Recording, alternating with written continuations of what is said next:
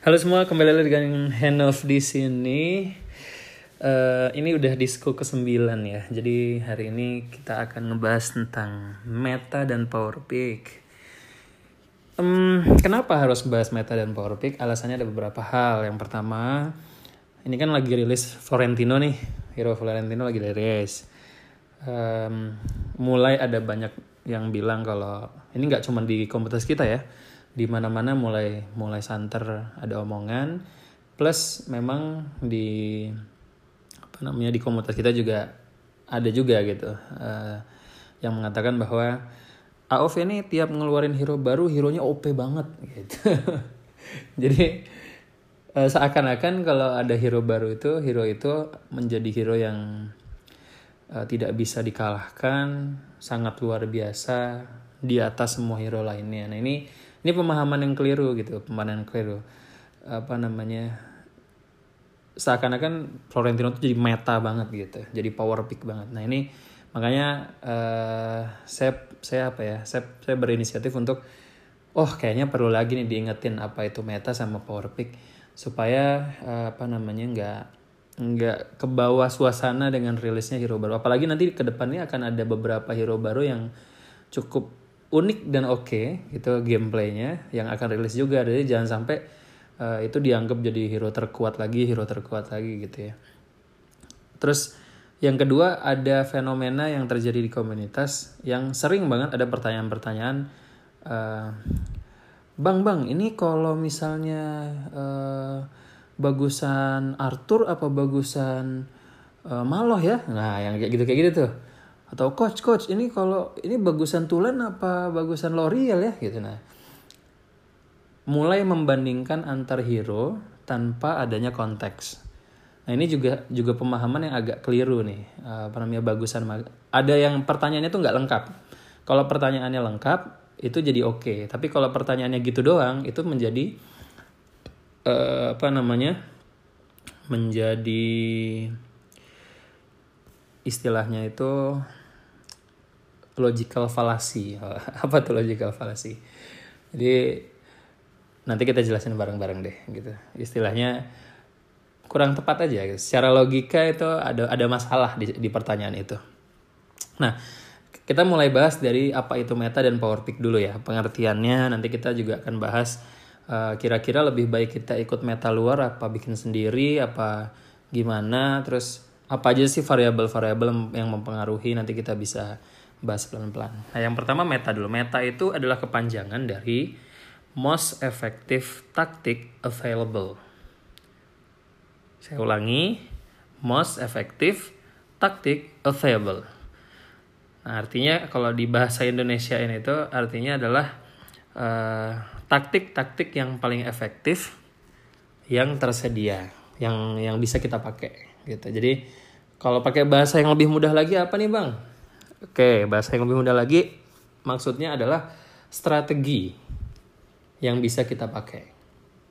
Yang menurut kita paling oke buat kita lakukan. Itu itu meta. Jadi uh, meta ini mengacu sama strategi apa sih yang paling oke. Jadi nggak ada itu namanya hero meta, itu nggak ada. Istilah hero meta itu adalah istilah yang keliru sebenarnya itu yang pertama. Yang kedua adalah uh, talentnya meta nih gitu.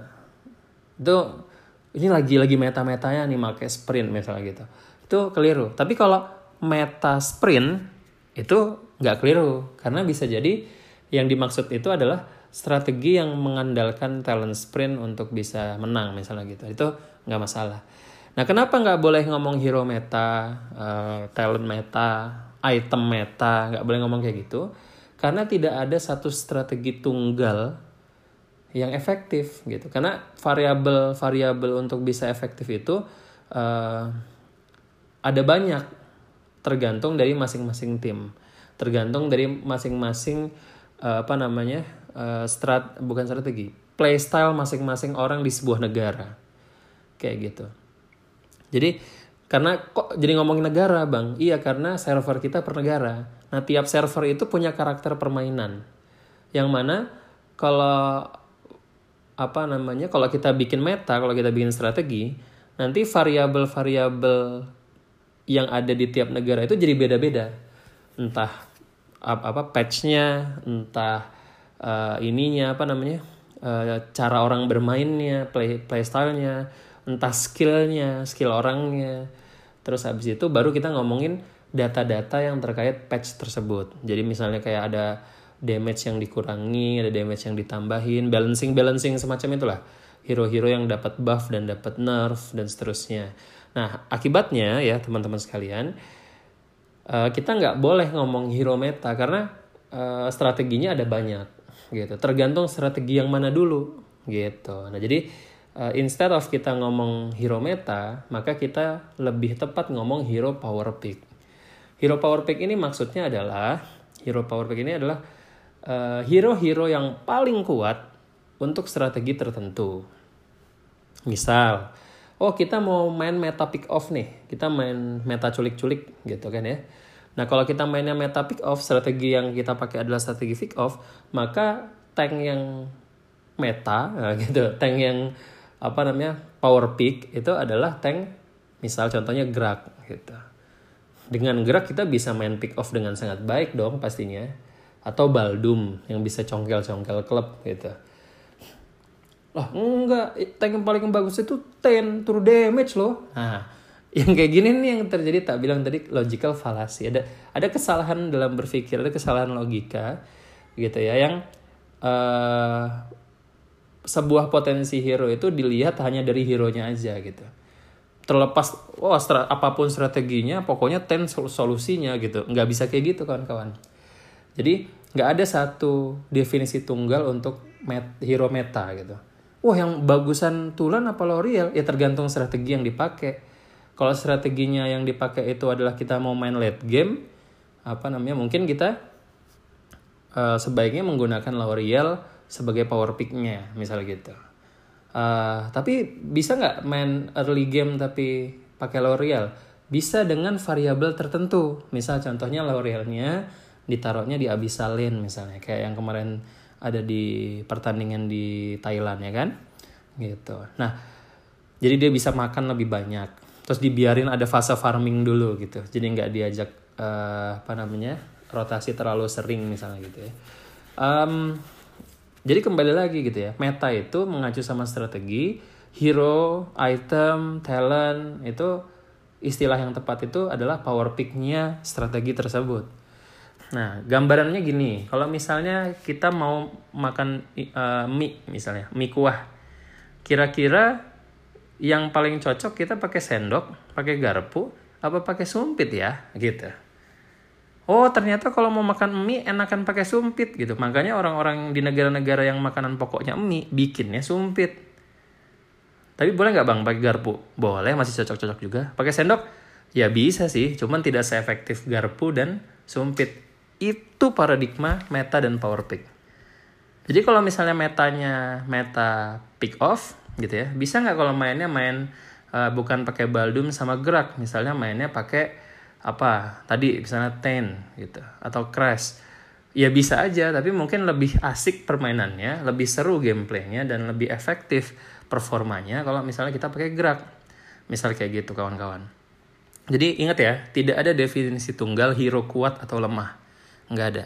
Jadi semua hero itu ketika baru rilis maupun sudah rilis paling nanti itu semuanya bagus yang membuat dia jadi bagus banget kalau pakai istilah Sun Li kemarin gitu kan. Di di AOV itu hero cuma ada dua. Kalau nggak bagus bagus banget. Sepakat dengan definisi bahwa secara default secara nggak ada perubahan apa apa cuman kita lihat aja hero-heronya itu bagus. Nah yang bikin dia keluar potensinya menjadi hero yang bagus banget adalah strategi yang tepat. Meta yang tepat sehingga membuat dia menjadi power pick. Itu poin penting.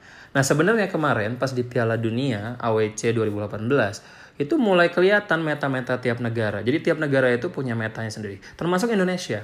Indonesia itu kemarin walaupun kalah ya, walaupun kalah, dia nunjukin metanya Indonesia. Kalau misalnya uh, sadar ya, kalau misalnya orang-orang pada sadar, masalahnya sedikit yang sadar Contoh misalnya yang ada di tai, uh, di Taiwan gitu ya. Taiwan tuh kemarin kan ngeluarin meta-meta mereka dengan main di early ya, main di early gitu. Kayak JT itu kemarin main early banget terus habis itu bagaimana teman-teman di China yang player-player KOG juga menunjukkan permainan yang seru sekali nyampe semua orang tuh mainnya Violet, main Lindis, mereka main Fennec bayangin.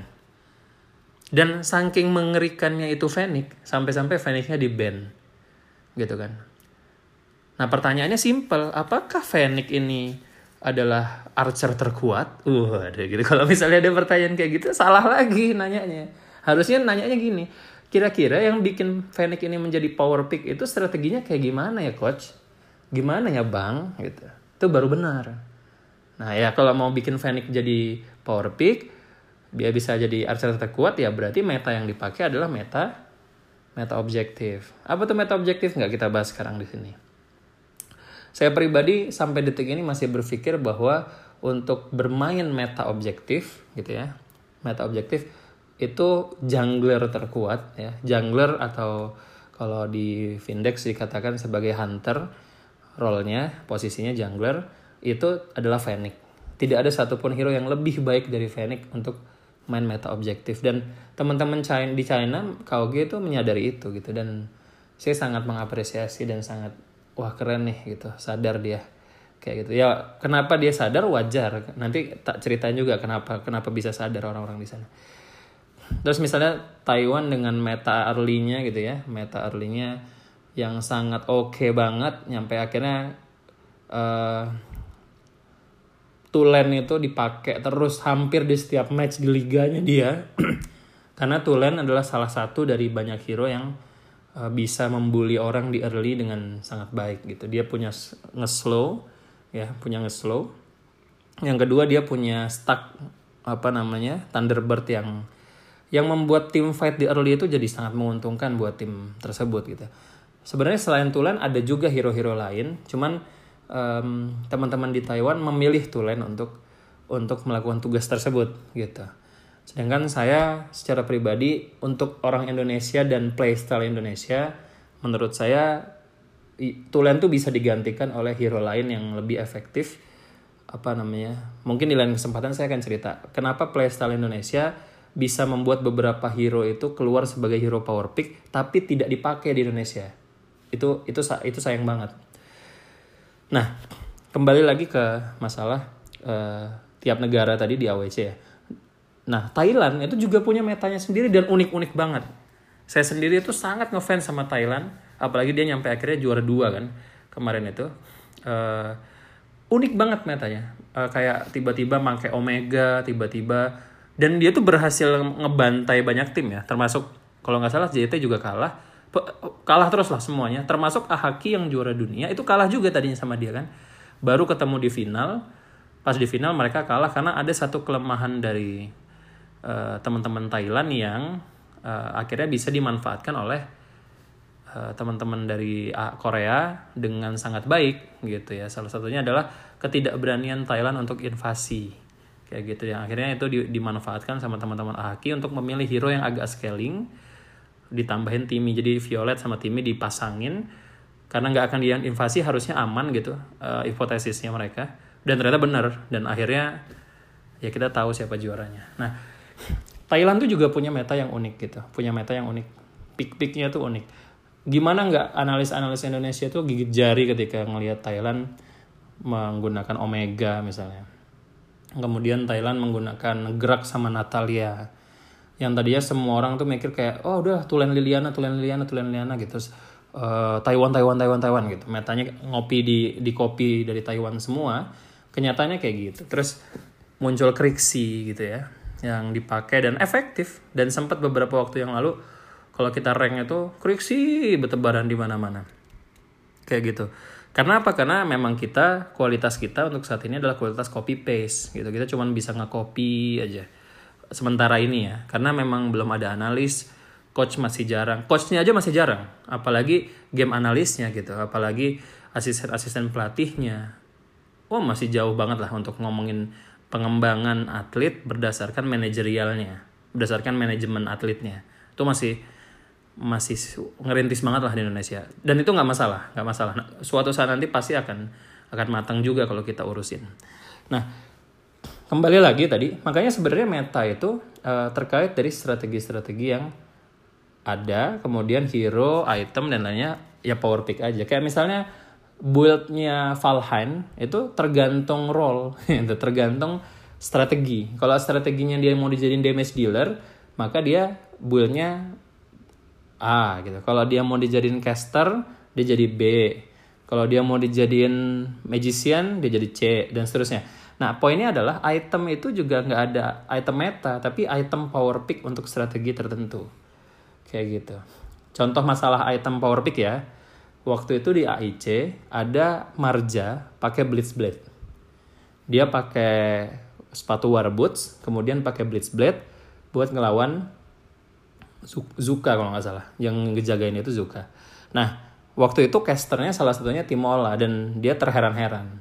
Sampai intinya nggak cuma Timolanya sih, yang satunya juga terheran-heran. Dan mungkin orang pada umumnya juga kalau ngelihat kayak gitu terheran-heran. Kenapa? Karena secara power pick, item power pick itu bukan item power picknya si Marja.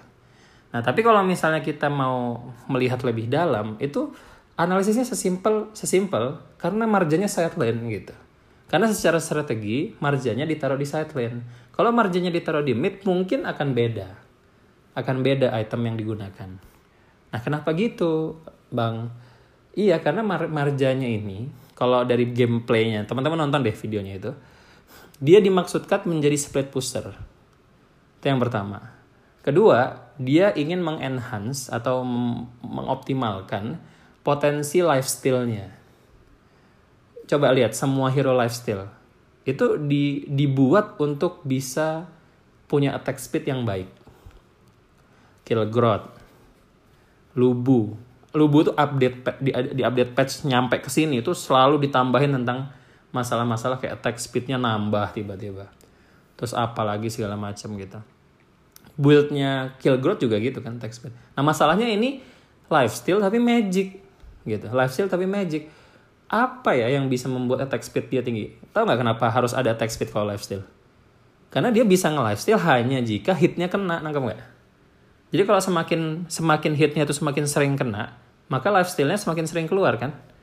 Nah makanya waktu itu dia pakai sebuah item yang namanya Blitz Blade yang bisa membuat damage magic area yang pertama.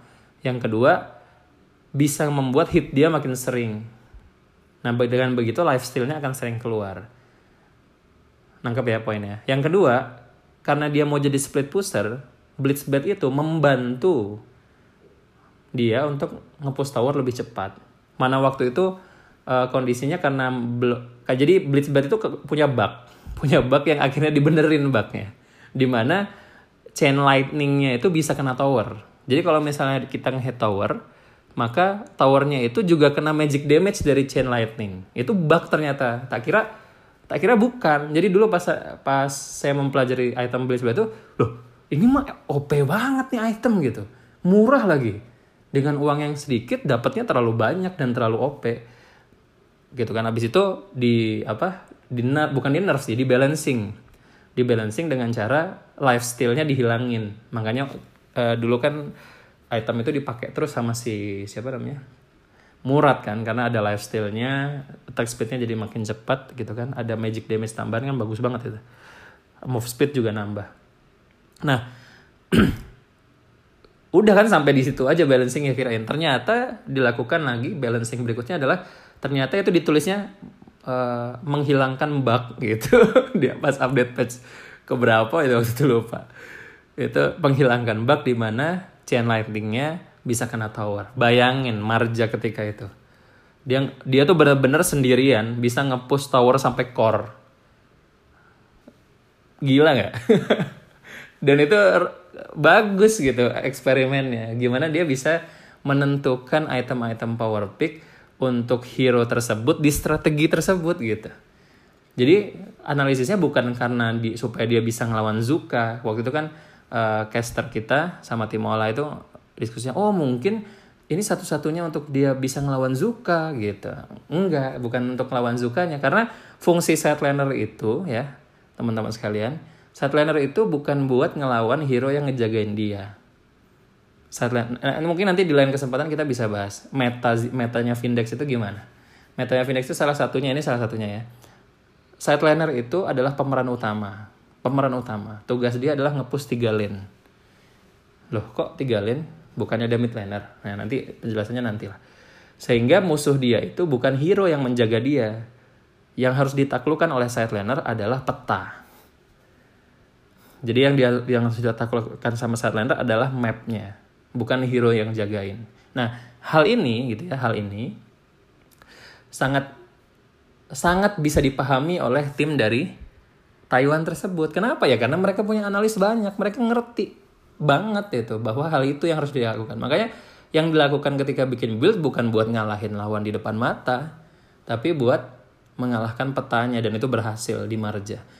Nah jadi poinnya gitu bukan wah oh, Blitzblade lagi meta nih jangan gitu ya jangan kayak gitu tapi Blitzblade power pick untuk strategi tersebut gitu itu yang berikutnya. Nah, terus pertanyaan berikutnya adalah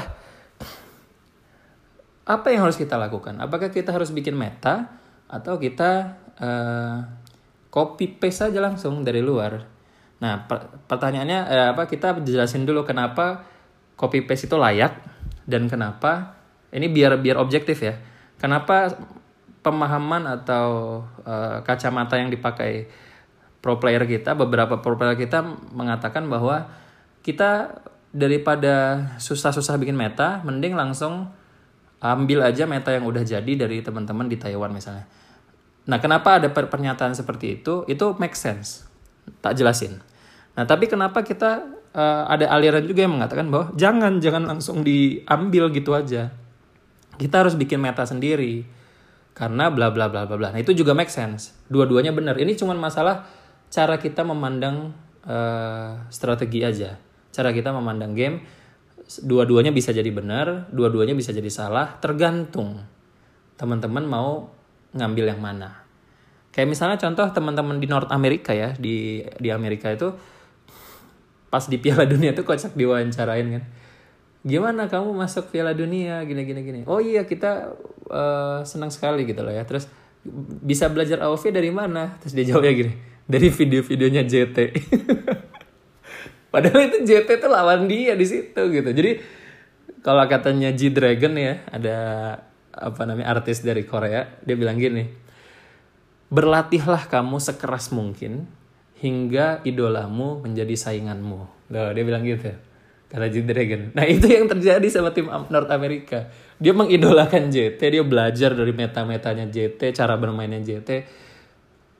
Tapi pada akhirnya dia bersaing di panggung yang sama dengan JT dengan meta yang berbeda. Ingat ya, dengan meta yang berbeda. Jadi dia menganalisis gitu ya, menganalisis itu untuk menjadi bahan pertimbangan ketika membuat meta. Nah, ini adalah kacamata orang yang bikin meta. Nanti tak jelasin deh cara-caranya. Apa bagaimana pola berpikirnya. Nah, sekarang kita bahas dulu kenapa kita layak-layak aja untuk mengcopy strategi orang gitu. Kita ambil strategi dari Taiwan misalnya. Karena kalau pakai kacamata yang ini,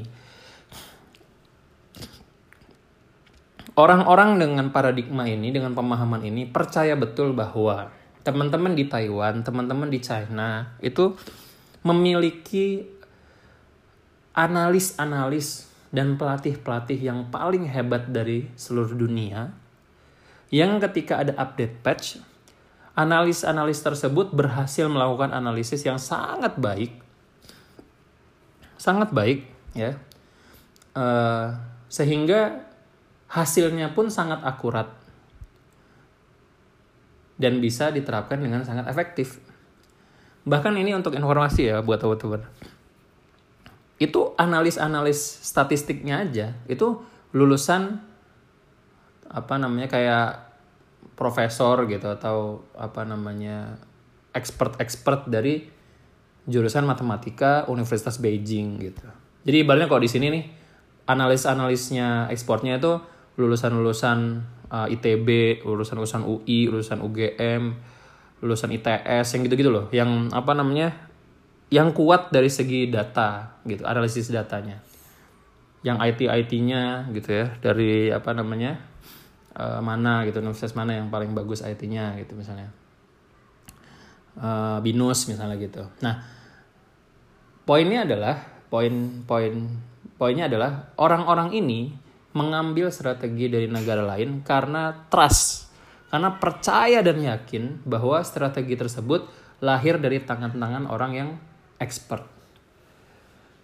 Sehingga ya buat apa lagi kita bikin ininya? Misalnya kita lagi sakit kepala nih.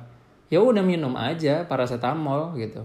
Ngapain lagi kita, "Oh, jangan ini pakai ini aja, pakai uh, apa ya kira-kira yang enak oh ini daun daun daun di blender daun apa nih udah ini enak pokoknya coba aja insya Allah sembuh nggak kayak gitu kan caranya gitu kita udah trust bahwa ya kalau flu itu ada panadol ada teman-teman yang memang udah ngeriset itu obat dari tahun ke tahun sehingga bisa kita pakai uh, ya udah instan enak gitu udah langsung pakai aja udah ya insya Allah udah sembuh gitu nah itu paradigma yang digunakan sama teman-teman yang uh, mengcopy. Make sense kan?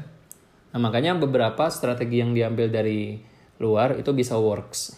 Nah, sebaliknya orang-orang yang nggak percaya sama hal itu, nggak percaya sama strategi apa mengcopy strategi itu bagus, mereka memilih untuk bikin meta sendiri. Nah, bagaimana pola pikirnya?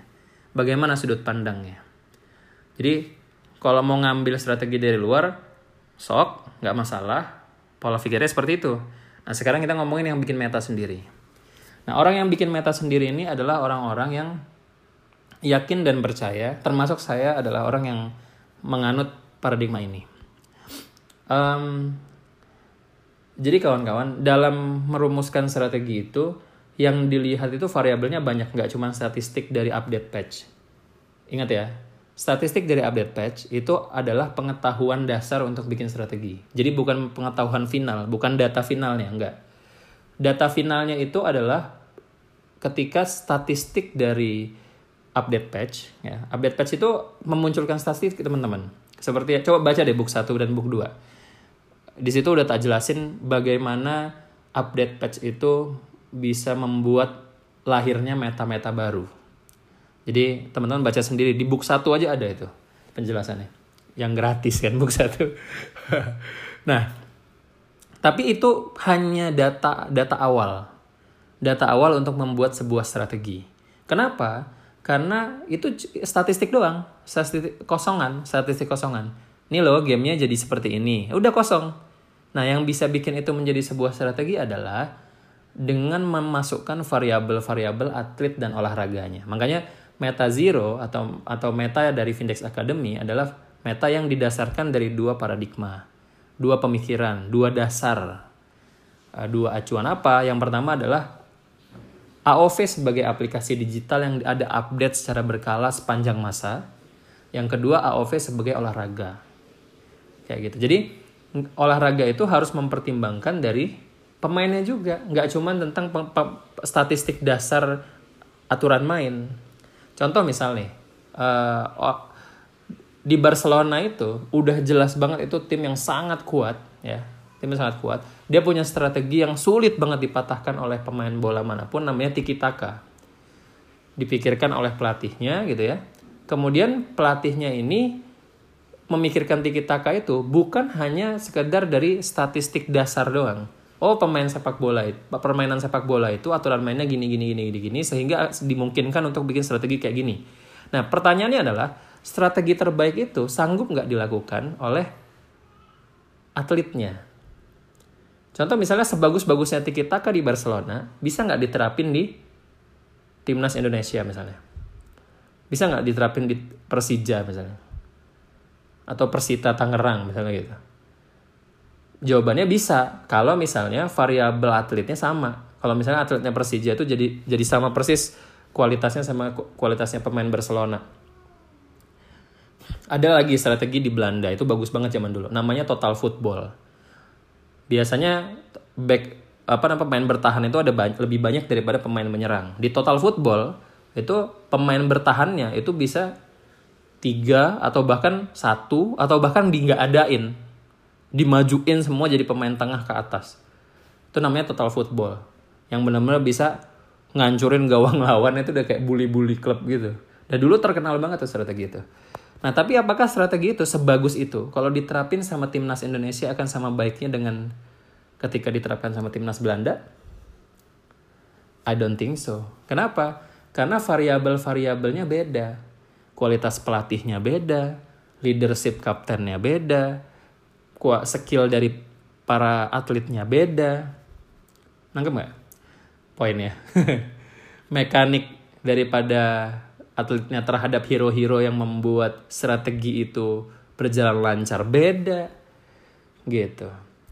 Jadi poin-poin yang mau saya sampaikan adalah kalau kita mengcopy paste langsung strategi dari luar, itu kemungkinan gagalnya terlalu besar. Karena apa? Karena kita cuman menerka-nerka.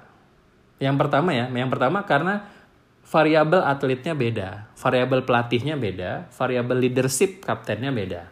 Jadi ada variabel-variabel yang di di dunia olahraganya beda. Yang kedua, kita cuman menerka-nerka kenapa strategi itu lahir strategi itu lahir dari sebuah pemikiran. Kayak misalnya uh, tadi malam kita pada diskusi uh, kemarin-kemarin itu lagi pada diskusi terkait kenapa L'Oreal ditaruh di side lane, dikasih heel, mid lane-nya Superman, kenapa dipick kayak gitu untuk sebuah pertandingan di Liga Thailand. Kita semua menerka-nerka kan. Oh, alasannya gini gini gini. Oh, enggak enggak gitu, yang bener gini. Oh, enggak enggak enggak, yang bener gini. Kita cuma bisa menduga-duga Kenapa alasan sebenarnya itu terjadi seperti itu? Yang pegang ya cuman game analis dan coachnya pemain Thailand itu. Bisa aja dugaan kita salah semua. Walaupun ter terlihat benar ya, walaupun terlihat benar, tapi bisa jadi salah.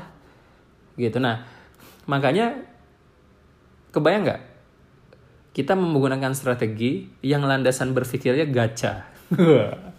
kita menggunakan sebuah strategi yang landasan berpikirnya itu hanya dugaan kita, bisa benar bisa salah. Kalau bener ya oke. Okay. kalau salah gimana gitu? Kecuali kita dilatih langsung sama mereka.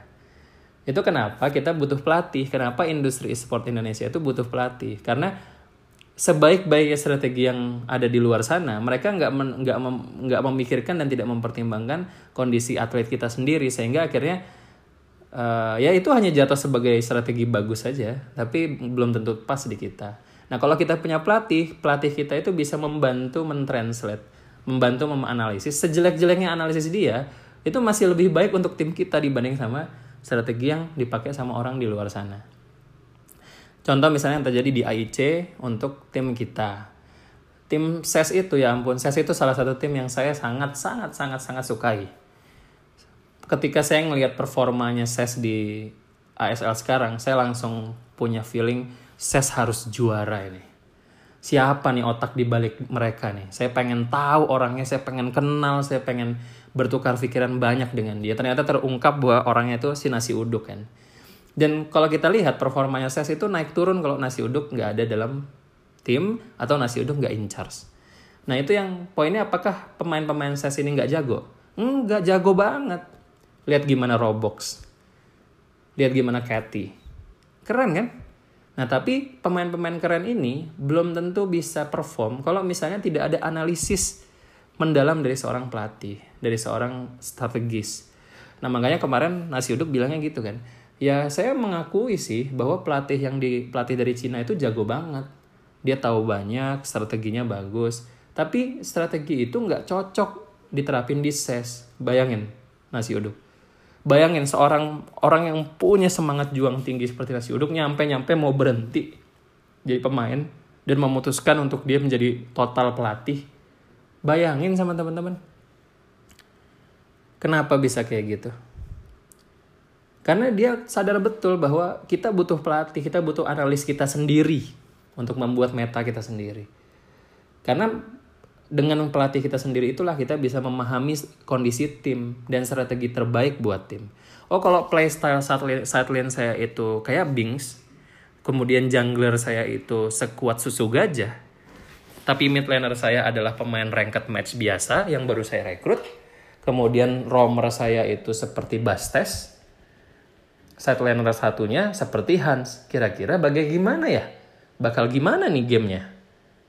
Nah, variabel itu tidak ada kalau misalnya kita nge-copy paste strategi.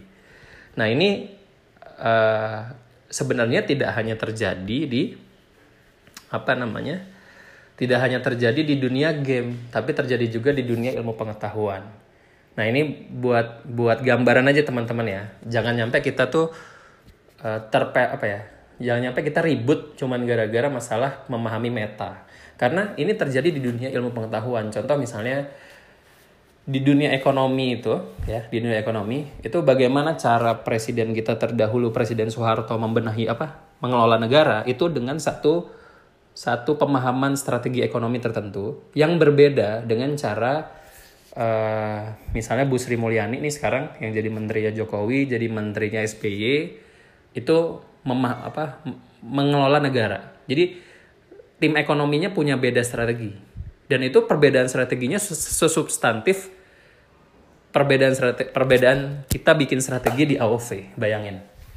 Nah, gaya ini cuman perbedaan aja, dua-duanya bisa jadi benar. Kayak gitu. Tinggal kitanya mau meyakini yang mana. Uh, jadi kita saling menghormati aja. Oh, ternyata Papi Sunli kacamatanya A. Oh, ternyata uh, apa namanya? Uh, Henov, Papi Henov kacamatanya B. Oh, ternyata Timola C. Oh ternyata Karawede itu nggak apa-apa. Biar kita makin kaya apa namanya paradigma berpikir strateginya. Cuman itu yang teman-teman harus pahami gitu. Bahkan waktu itu ini nggak cuma terjadi di ranah sosial kan.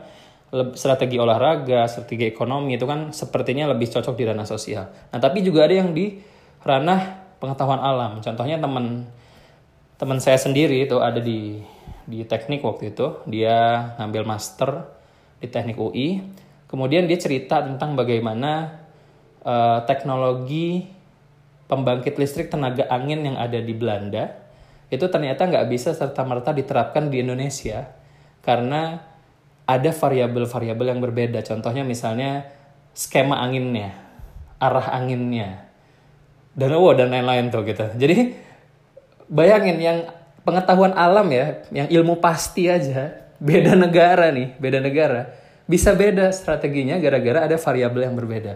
Apalagi sebuah ilmu sosial. E-sport itu bukan hanya tentang statistik, bukan hanya tentang statistik, tapi dia juga uh, tentang bagaimana pola interaksi atletnya, karakter atletnya, karakter orangnya ya, karakter bermainnya, leadershipnya dan seterusnya. Nah paling gitu teman-teman. Jadi jangan sampai teman-teman salah paham. Uh, tapi kalau mengcopy boleh nggak? Uh, boleh juga. Banyak kok yang berhasil mengcopy kayak gitu apa namanya kok bisa berhasil walaupun variabelnya beda-beda nah mungkin ternyata tidak sebeda itu di tim dia di tim dia dia bisa ngakalin supaya supaya itu bisa works skillnya minimal skillnya disamain kayak gitu uh, kayak gitu ya teman-teman ya jadi uh, kalau kita review lagi jangan lupa meta itu terkait sama strateginya power pick itu adalah variasi tools, entah itu hero, talent, item, dan seterusnya, yang paling cocok dan kuat untuk strategi tertentu. Kemudian apakah kita harus mengcopy dari luar atau enggak, tergantung kondisi tim teman-teman. Kalau timnya itu siap untuk langsung mengcopy, silahkan, karena biasanya yang di copy juga terpercaya sumbernya. Tapi kalau misalnya kondisinya tidak bisa mengcopy, sebaiknya bikin meta sendiri yang paling cocok sama kondisi teman-teman. Begitu aja, sudah 38 menit bersama saya Henov di disco, sembi, disco yang ke-9. Mudah-mudahan manfaat. Uh, saya akhiri. Assalamualaikum warahmatullahi wabarakatuh. Semangat pagi.